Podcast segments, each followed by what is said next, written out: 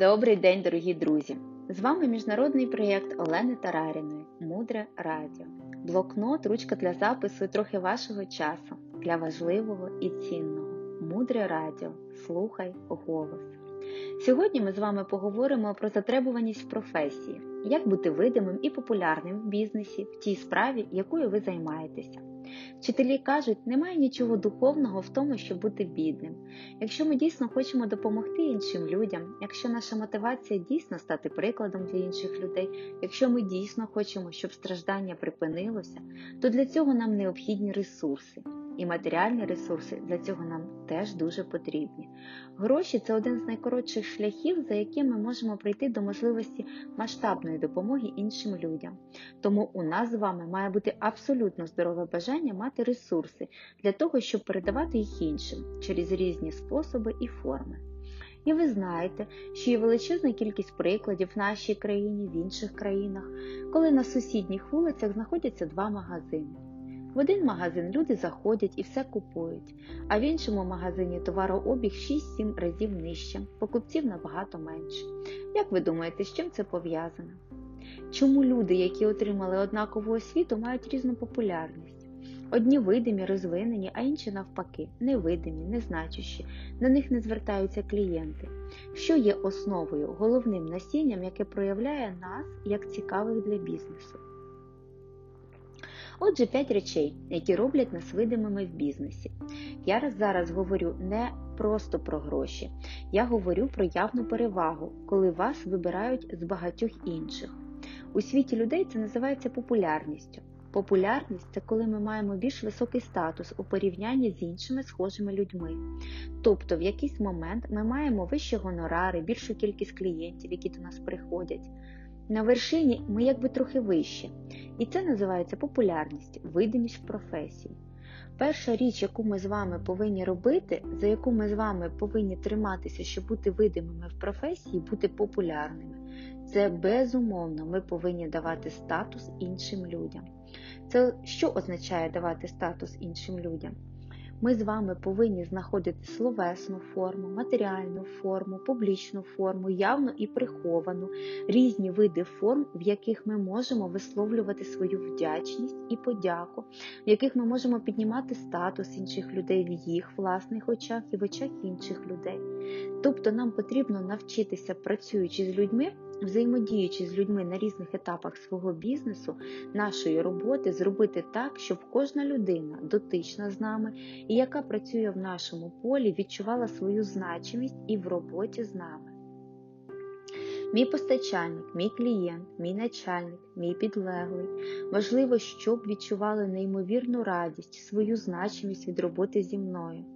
Тобто потрібно ставитися до людей так, щоб вони відчували свою значимість в роботі з нами.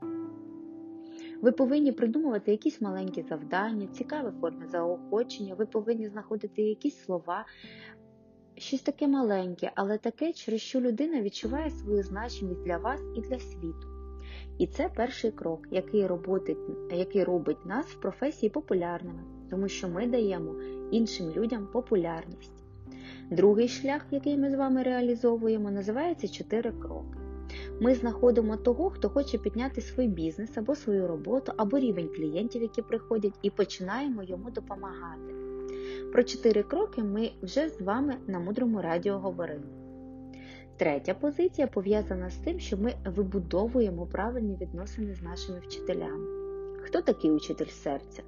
Це не просто той, кого ми називаємо вчителем.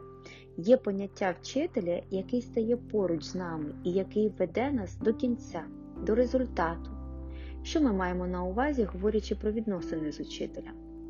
Ми маємо на увазі, що є хтось, кого ви наділяєте силою вашого вчителя. Ви уявляєте цю людину в своїх практиках, медитації, молитві. Ви запрошуєте його як того, хто підтримував би вас і супроводжував у вашому духовному житті. Дуже важливо для того, щоб ми з вами в світі людей були королями, у відносинах з учителем мити підлогу і туалети. Те, що ви можете зробити для свого вчителя, найпростіше робіть. Тобто, якщо ви можете, навіть якщо вчитель цього не бачить, в якомусь просторі, де займаються інші люди, або де йде передача знань, помити підлогу, винести сміття, зробити найбруднішу роботу. Це дуже важливо. Якщо у вас є можливість якось підтримати проекти вчителя, підтримуйте. Ви повинні братися за роботу, яку ніхто не робить. Зазвичай ми знаємо, що це за робота.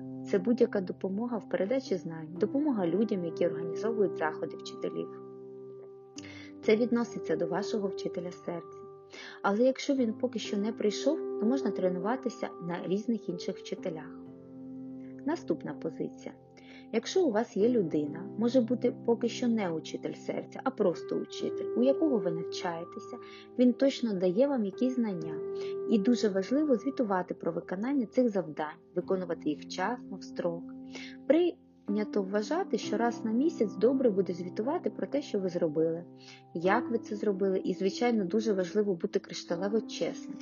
Учитель завжди дасть вам завдання, на яке ви скажете, що виконати його неможливо.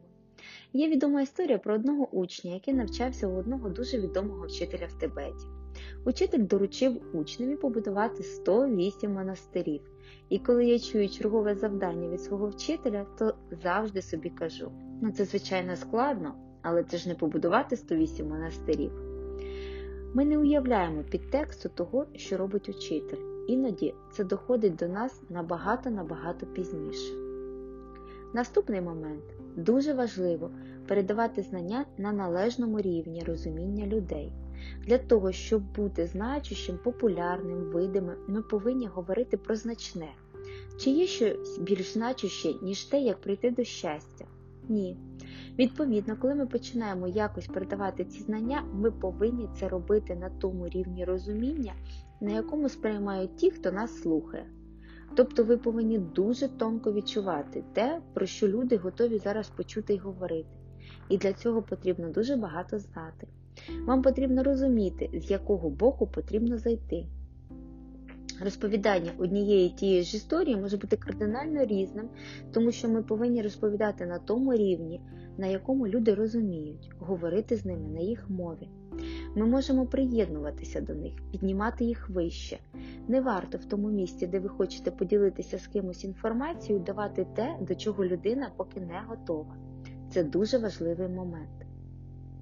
Таким чином, сьогодні на мудрому радіо ми з вами говорили про 5 позицій того, про що нам варто поміркувати, щоб ми стали видимими для інших людей, щоб ми стали значущими. Далі глибше. Залишайтеся з нами на хвилях мудрого радіо. Мудре радіо. Жити на глибині. З вами був проєкт Олени Тараріної, транскрибатор Анжеліна Третяк, переклад та озвучення Світлана Ромашина.